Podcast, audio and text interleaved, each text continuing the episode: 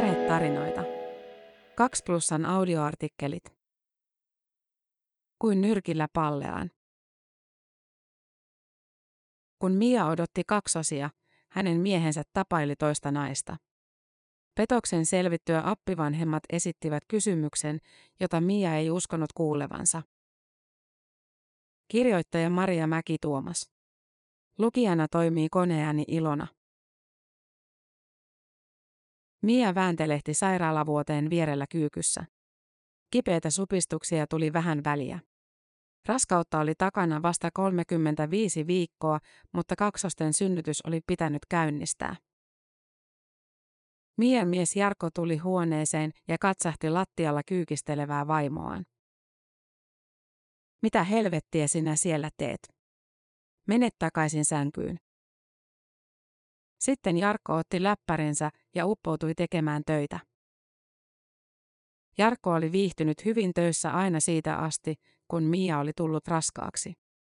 Hän kävi bisneslounailla ja aamuyöhön venyvissä tapaamisissa. Niinä iltoina, kun hän oli kotona, hän istui koneella aamu kolmeen asti. He olivat tavanneet vuoden 2014 lokakuussa, seuraavan vuoden elokuussa he olivat jo naimisissa. Ei se kai ole liian aikaisin, jos on tunteestaan varma, Mia oli ajatellut rakastuneena. Jarkko oli vannonut rakkauttaan ja sanonut, että hän haluaa viettää loppuelämänsä Mian kanssa.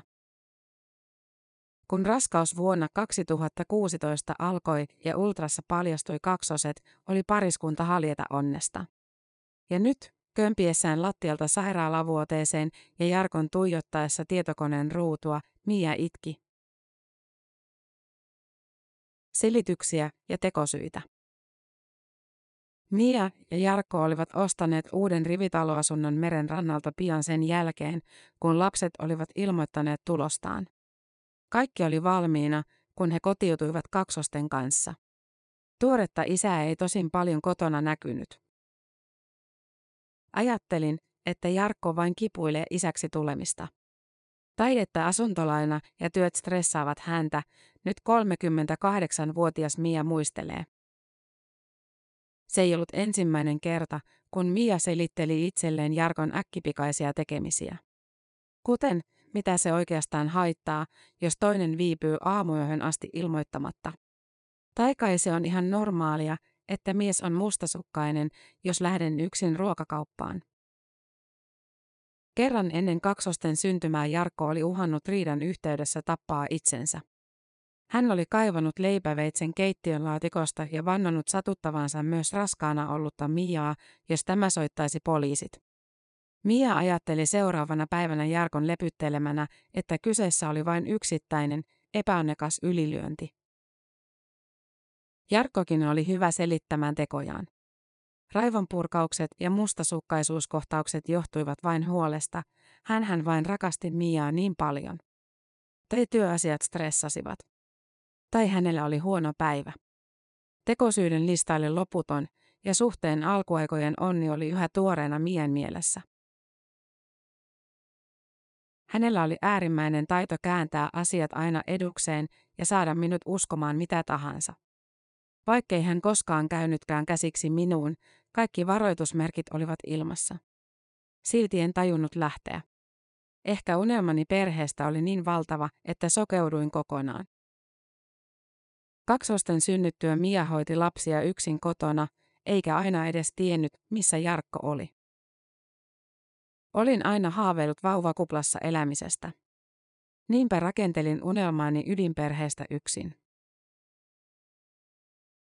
Kaikki romahtaa. Kaksoset olivat kahdeksan viikon ikäisiä. Mia syötti toista keittiössä, toinen nukkui. Jarkko oli työmatkalla ulkomailla. Kännykkä pöydällä ilmoitti viestistä. Oletko Jarkon vaimo, viestissä luki. Viesti oli tullut tuntemattomalta naiselta. Mia vastasi myöntävästi ja kysyi, miksi nainen sen tahtoi tietää. Nainen kertoi, että hänellä oli ollut suhde Jarkon kanssa edelliset puoli vuotta. Jarkko oli ollut hänen kanssaan treffeillä jopa silloin, kun olin synnytyslaitoksella. Tapahtumista on kulunut muutama vuosi, mutta niiden muistelu saa Mian yhä herkistymään. Se oli kuin joku olisi vetänyt nyrkillä palleaan. Selvisi, että Jarkko oli valehdellut naiselle kaikesta, iästään, nimestään ja siitä, että hänellä oli vaimo ja kaksoset. Mia pyyhki kyyneleitään pöydän ääressä yrittäen ymmärtää, mitä oli juuri kuullut. Kun Jarkko tuli kotiin, Mia ei päästänyt häntä eteestä pidemmälle. Hän vaati mieheltään selitystä. Kauhukseen hän kuuli, ettei viestin laittanut nainen ollut edes ainoa Jarkon syrjähypyistä. Sen illan ajan hän jaksoi esittää olevansa pahoillaan ja vannoi tekevänsä kaiken vahingon korjaamiseksi. Mutta jo seuraavana päivänä Jarkko kielsi minua jankuttamasta aiheesta, jos haluaisin, että suhteemme vielä jatkuu. Mia päätti, että heidän liitonsa oli ohitse. Lisää salaisuuksia.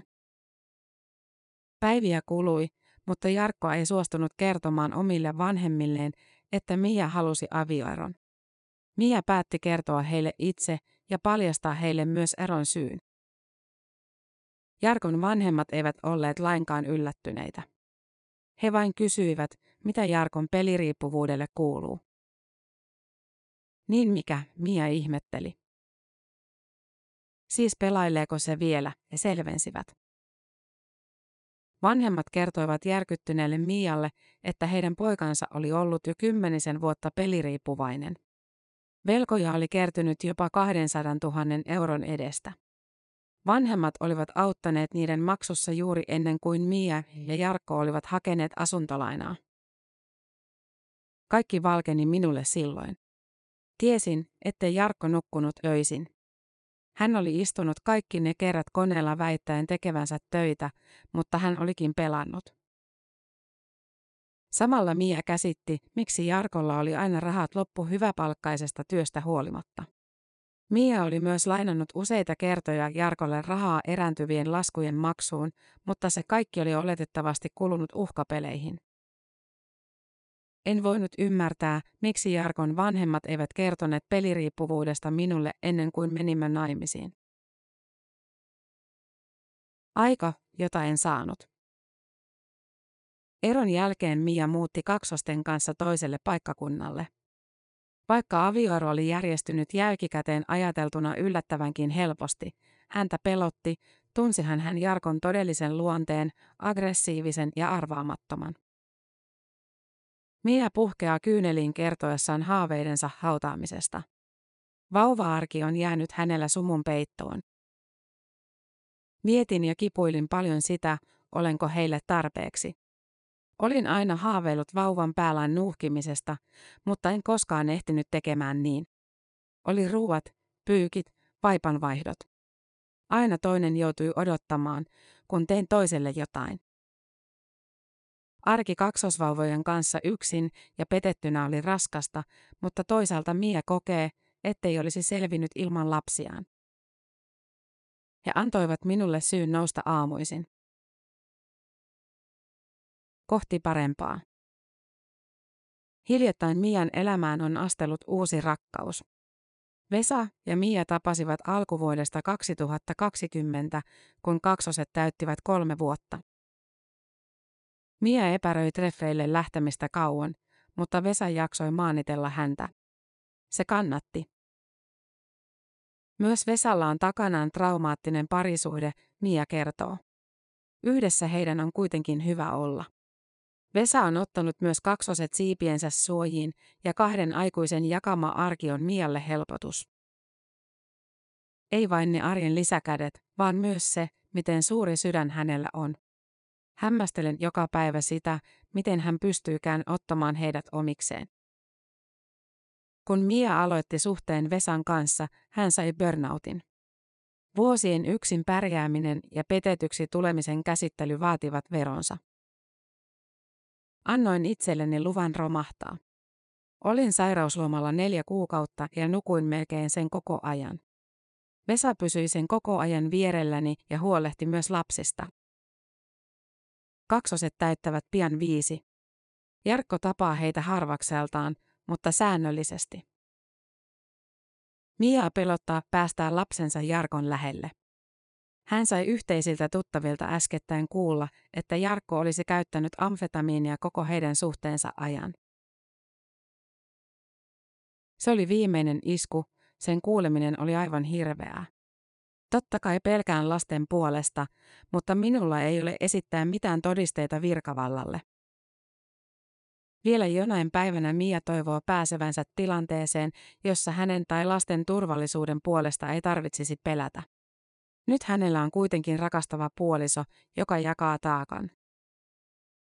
Vesa sanoi minulle kerran, että mitä tahansa tapahtuukaan, hän seisoo aina rinnallani. Se oli ihaninta, mitä olen koskaan kuullut.